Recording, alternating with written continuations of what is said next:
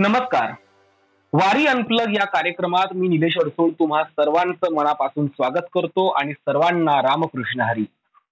मंडळी या वारीच्या टप्प्यावरती आपण मजल दर मजल करत एक एक पाऊल पुढे चाललोय एक एक टप्पा आपण पार करत आहोत आणि ही पंढरीची वारी आपण अनुभवतो आहोत.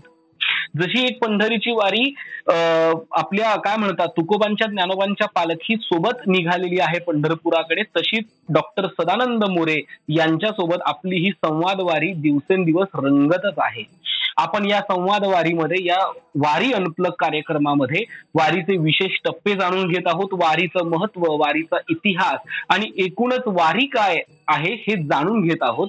आणि आज आपण एका महत्त्वाच्या टप्प्यावरती त्यांच्याशी संवाद साधणार आहोत.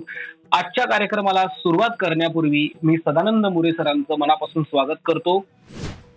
संत साहित्याचे अभ्यासक डॉक्टर सदानंद मोरे यांची ज्येष्ठ विचारवंत म्हणून साऱ्या महाराष्ट्राला ओळख आहे. सकाळ प्रकाशनच्या वतीनं त्यांचे अनेक महत्त्वाचे ग्रंथ प्रकाशित करण्यात आले. त्यामध्ये प्रामुख्यानं उल्लेख करायचा झाल्यास गरजा महाराष्ट्र महाराष्ट्राचा राजकीय इतिहासाचा आढावा तुकाराम दर्शक महाराष्ट्राच्या सांस्कृतिक इतिहासाचा तुकाराम केंद्रित धांडोळा महाराष्ट्राची लोकयात्रा सामाजिक संघर्ष आणि चळवळींचा इतिहास याशिवाय आणखी काही दर्जेदार लोकप्रिय ग्रंथांचा समावेश आहे. अभ्यासक वाचक जाणकारांसाठी हे ग्रंथ ऑनलाईन विक्रीसाठी उपलब्ध आहे सर वारी अनप्लग या कार्यक्रमात तुमचं खूप खूप स्वागत.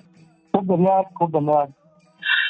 प्रत्येक दैवतेला म्हणजे आपण असं म्हणतो की विठ्ठल हे महाराष्ट्राचं आराध्य दैवत पण आपल्याकडे कुलदेवता आहेत आपल्याकडे गजानन गणपतीची पूजा केली जाते. आपल्या अध्यात्म जर बघायला गेलं किंवा धर्म परंपरेत प्रत्येक देवाचं एक वेगळं काहीतरी रूप आहे त्याचं काहीतरी वेगळं आरास आहे सायास आहे त्याला आवडणाऱ्या काही गोष्टी आहेत. जसं की गणपतीला जास्वंद आवडत असेल शंकराला बेल आवडत असेल तसं आपल्याकडे विठ्ठलाला तुळस प्रिय आहे असं म्हटलं जातं. आपण तुळशीची माळ विठ्ठल विठ्ठलाच्या गळ्यात घालतो.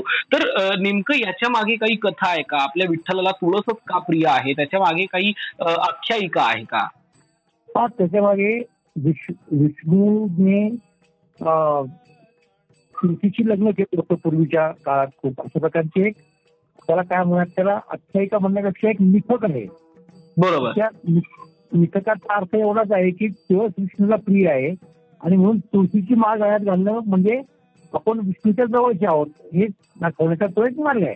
पण म्हणजे वारकरी संप्रदायात तुळस येण्यामागे काही विशिष्ट प्रयोजन आहे का? तशी एखादी म्हणजे काही अशी कथा सांगितली जाते का? किंवा आपण जसं की काही म्हणतो की म्हणजे काही संतांच्या कथा आहेत. तसं तुळस घालण्यामागे किंवा तुळशीची माळ घालण्यामागे नेमकं म्हणजे आपल्याकडे जसं की धर्म परंपरेत रुद्राक्षाची माळ असते कवड्याची माळ असते. तसं विठ्ठलाला तुळशीचीच माळ घालण्यामागे काही वेगळं प्रयोजन आहे का? हो ना. विठ्ठल म्हणजे कृष्ण कृष्ण म्हणजे विष्णू. बरोबर. तुळशीचं आणि विठ्ठलाचं म्हणजे विष्णूचं लग्न लागलेलं आहे. बरोबर. पारंपरिक पुराण कथांमध्ये. बरोबर. म्हणून ते तुळशीचं जे झाड आहे ते त्याचं प्रतीक आहे. बरोबर. म्हणून त्याला पावित्र्य दिलं गेलं. एकूणच वैष्णव संप्रदायामध्ये फक्त वारकरीच नव्हे. बरोबर. कुठलाही वैष्णव संप्रदाय घ्या म्हणजे माधवांचा घ्या रामानुजांचा घ्या. तिथे तुळशीच्या माळेला एक महत्त्व असतं. बरोबर म्हणजे विष्णू सांगतो तुम्हाला.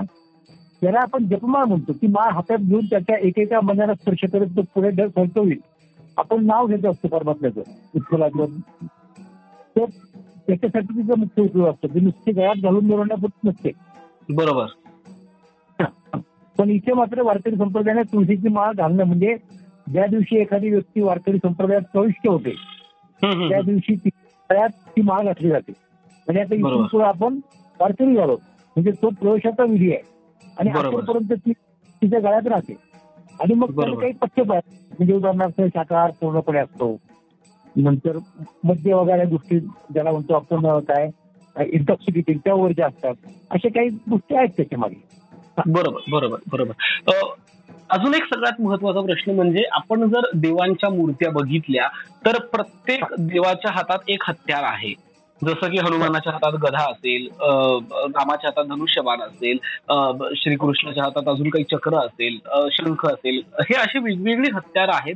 पण देवीच्या हातात त्रिशूळ असेल पण एक विठ्ठल असा देव आहे की ज्याचे दोनही हात कटेवरती आहेत आणि ज्याच्या हातात कुठलं हत्यारच नाहीये. तर त्याच्या मागचं नेमकं काय कारण आहे किंवा हत्यार आहे पण ते आपल्याला दिसत नाही नेमकं हे काय आहे की म्हणजे याच्या मागे थोडासा विस्तार केला असता तर आवडला असतं. की दशावतारांच्या पैकी काही अवतार हे हत्याबंदच अवतार आहे बरोबर. म्हणजे जसं असेल जसे राम असेल जसं कृष्ण असेल बरोबर आहे? बरोबर. जसं अलीकडच्या काळामध्ये काय म्हणतात नरसिंह म्हणजे त्याच्या तो स्वतःच एक मोठा हत्यार आहे. बरोबर. सिंहाचा असल्यामुळं. तर तशा प्रकारची ही देवता नाही. ही देवता कुठल्याही दैत्याचा नाश करायला म्हणा किंवा कुठल्या एका विशिष्ट रक्ताचं संकटापासून रक्षण करायला अशी निर्माण झालेली नाहीये. बरोबर. सगळ्यांना निर्माण झालेली आहे. बरोबर. तर हातामध्ये काही ती संवारक नाहीच मुळात. ती तारक आहे लक्षात घ्या. बरोबर. संवारक तारक याच्यामध्ये फरक आहे. बरोबर. म्हणजे आता कसं हा नरसिंह अवतार झाला. बरोबर. त्यानं काय संघाचं रक्षण करण्यासाठी हिरण्य तुला मारलं? बरोबर. रामाने सुद्धा सीतेचं रक्षण करण्यासाठी रावणाला मारलं उदाहरणार्थ.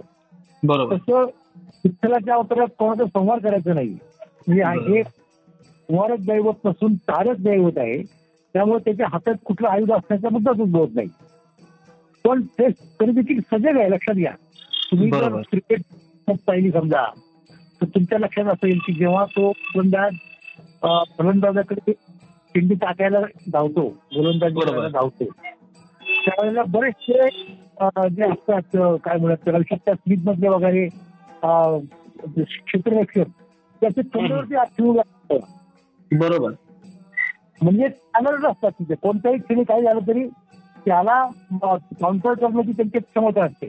म्हणजे जरी तो तारीख आणि मारक किंवा संवारक नसला तरी प्रसंगोपात काहीही योग्य त्या प्रकारचं पाऊल उचलण्यासाठी तो सक्षम आहे आणि तो सावध आहे. असाही त्याचा अर्थ आपण देऊ शकतो. बरोबर बरोबर बरोबर. इतकं तुम्ही काय म्हणता? प्रत्येक एका विठ्ठलाच्या आजूबाजूच्या प्रत्येक गोष्टीचं तुम्ही इतकं विश्लेषण करताय. आणि एक महत्त्वाचा मुद्दा त्याच्यात येतो त्या म्हणजे पांडुरंग परमात्मा आपण त्याला म्हणतो पण त्याचं नाव जे आपण रोज आपल्या मुखात घेतो ते म्हणजे विठ्ठल. आणि विठ्ठल जेव्हा येतं तेव्हा स्वाभाविकच त्या विठ्ठलाची वीट येते. तर आपल्याला अजून जाणून घ्यायला आवडेल की विठ्ठल आणि वीट हे नेमकं काय समीकरण आहे? किंवा त्याची नेमकी काय त्याच्या मागचा भावार्थ आहे? विठ्ठलाच्या विटे मागचा म्हणजे खर तर हे नाव आणि वीट यांच्यामध्ये एक संबंध आहे. बरोबर. म्हणजे कृष्ण ज्या वेळेला आला द्वारकेवरून पंढरपूरला आणि पुंडलिकासाठी आला तर पुंडलिकाला स्वतःसाठी काही मागायचं नव्हतं. म्हणून त्यानं काय त्याला सांगितलं की मी आता जे काही करत आहे ते त्याच्या आई वडिलांची सेवा करत होता. बरोबर. माझं काम ते संपू दे. तोपर्यंत तू इथे उभा राहा. कुठे उभा राहा? तर त्यानं ती वीट त्याच्यासमोर पडलेली होती ती उचलली आणि विसर्जन पुढे ठेवली. ऐसा कैसा रे तू धीट पुढे भिरकाविली वीट. असं तुकाराम महाराज म्हणतात कौतुकाने म्हणतात काय म्हणतात ते पुंडलिकाला उद्देशून की तारे पुंड्या मातलाची उभे केले विठ्ठलाचे. बरोबर. अरे बापरे तू एवढा उन्मुक्त झालास. म्हणजे एवढा मोठा देव तुझ्याकडे आला आणि तू काय केलं? तर त्याला विटेवरती उभं केलं. उभे केले विठ्ठलाशी ऐसा पैसा रे तू भीट तुझे भिरकाविली विट त्या विटेवरती तो उभा राहिला. आणि म्हणून तो विठ्ठल विठ्ठल या नावामध्ये भीट आहे. तो शब्द आहे. म्हणजे त्याच्यातून निघालेला आहे. तर असा तो विठ्ठल आहे. आता हे शक्ती अलीकडच्या काळामध्ये एकोणीसाव्या शतकाच्या शेवटी शेवटी अठराव्या शतकाच्या शेवटी शेवटी पंढरपूरमध्ये बाबा पाध्ये नावाचे एक विद्वान होऊन गेले. काशीनाथ उपाक्ष बाबा पाध्ये बरोबर. तर ते वैदिक विद्वान होते मोठे. त्यांनी धर्मशास्त्रावरचा ग्रंथ लिहिला आणि तो शेवटचा ग्रंथ आहे महाराष्ट्रातला. भारतामध्ये लिहिला गेलेला. बरोबर. धर्मसिंधू तर त्याच्यात ते विठ्ठलाचे भक्त होते आणि त्यांच्या पद्धतीने विठ्ठलाचा संबंध वैदिक परंपरेशी लावला. बरोबर. तर अशी त्याची उत्पत्ती युक्त शब्दाची विठ्ठल हा व आहे वी आहे ठ आहे आणि ल आहे. तीन अक्षर त्याची लावली की विदा ज्ञानेनं विदा म्हणजे वि म्हणजे विदा. विदा म्हणजे ज्ञान.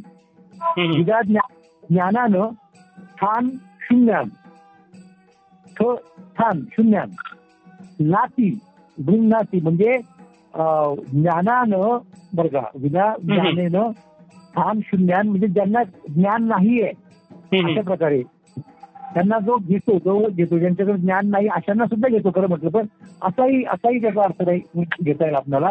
म्हणून त्यांनी ते वृक्ष संधीची उत्पत्ती लावली. खरं त्याचा असाही अर्थ की विना ज्ञान येणं अशी एक येण्यासारखी आहे. म्हणजे आता माझ्या लक्षात मुद्दा येतोय की तुमच्याकडे ज्ञान जरी नसलं तुम्ही साध्या असला बघतो तरी देखील तो तुमचा तुमचा उद्धार करू शकतो. अशाही प्रकारे तुम्हाला विठ्ठल या शब्दाची उत्पत्ती लावता येईल. बरोबर. म्हणजे अगदी साध्या भोळ्या भक्तांना सर्वसामान्य जनांना जो सामावून घेतो तो विठ्ठल असं एक आपल्याला थोडक्यात म्हणता येईल. सुद्धा भाग्य वर्णन करणारे की विठ्ठल पायीची विटे मी काही होईल. की तेवढं मोठं भाग्य की मला त्या विठ्ठलाच्या पायाखालची वीट व्हायचं भाग्य लाभेल का? असं या कवींनी लिहिलेलं आहे. खरं म्हणजे या देवतेची उपासना ही इतकी साधी आहे त्याचे भक्त साधे आहेत. म्हणजे अगदी माळावरचा एखादा शेतात राबणारा वारकरी ही म्हणजे शेतकरी त्याच्या भजनात तल्लीन होऊन जातो त्याच्यामागे मागे पंढरपुरापर्यंत जातो. इतकं हे साधं दैवत आणि इतकी त्याची साधी महिमा साधी भक्ती आहे. हा पंढरीचा विठ्ठल असा आहे की जो प्रत्येकाला भावणारा आहे प्रत्येकाला आपलंच करणार आहे आणि म्हणून तो विठ्ठल आहे इतकी सुंदर उक्ती तुम्ही करून दिली तर मला खूप खूप आभार मानायचे तुमचे खऱ्या अर्थानं की आज एक विठ्ठल विठ्ठलाच्या वारीतला एक असा प्रवास ज्याच्यात विठ्ठलही उलगडला जातोय. आणि खरं तर आजच्या या भागात इतकं सुंदर माहिती मिळालेली असताना आपण थोडीशी विश्रांतीची गरज आहे. कारण की वारीच्या अजून आपल्याला परत पुढच्या टप्प्यावरती सुद्धा जायचंय. या भागात आपण विठ्ठल जाणून घेतला विठ्ठलाला प्रिय असणाऱ्या गोष्टी जाणून घेतल्या. आता पुढच्या भागात वारीतल्या अजून काही खास गमती जमती आणि खास न ऐकलेले न माहिती असलेले मुद्दे आपण जाणून घेणार आहोत. तोवर इथेच थांबूया. सर्वांना रामकृष्ण हरी.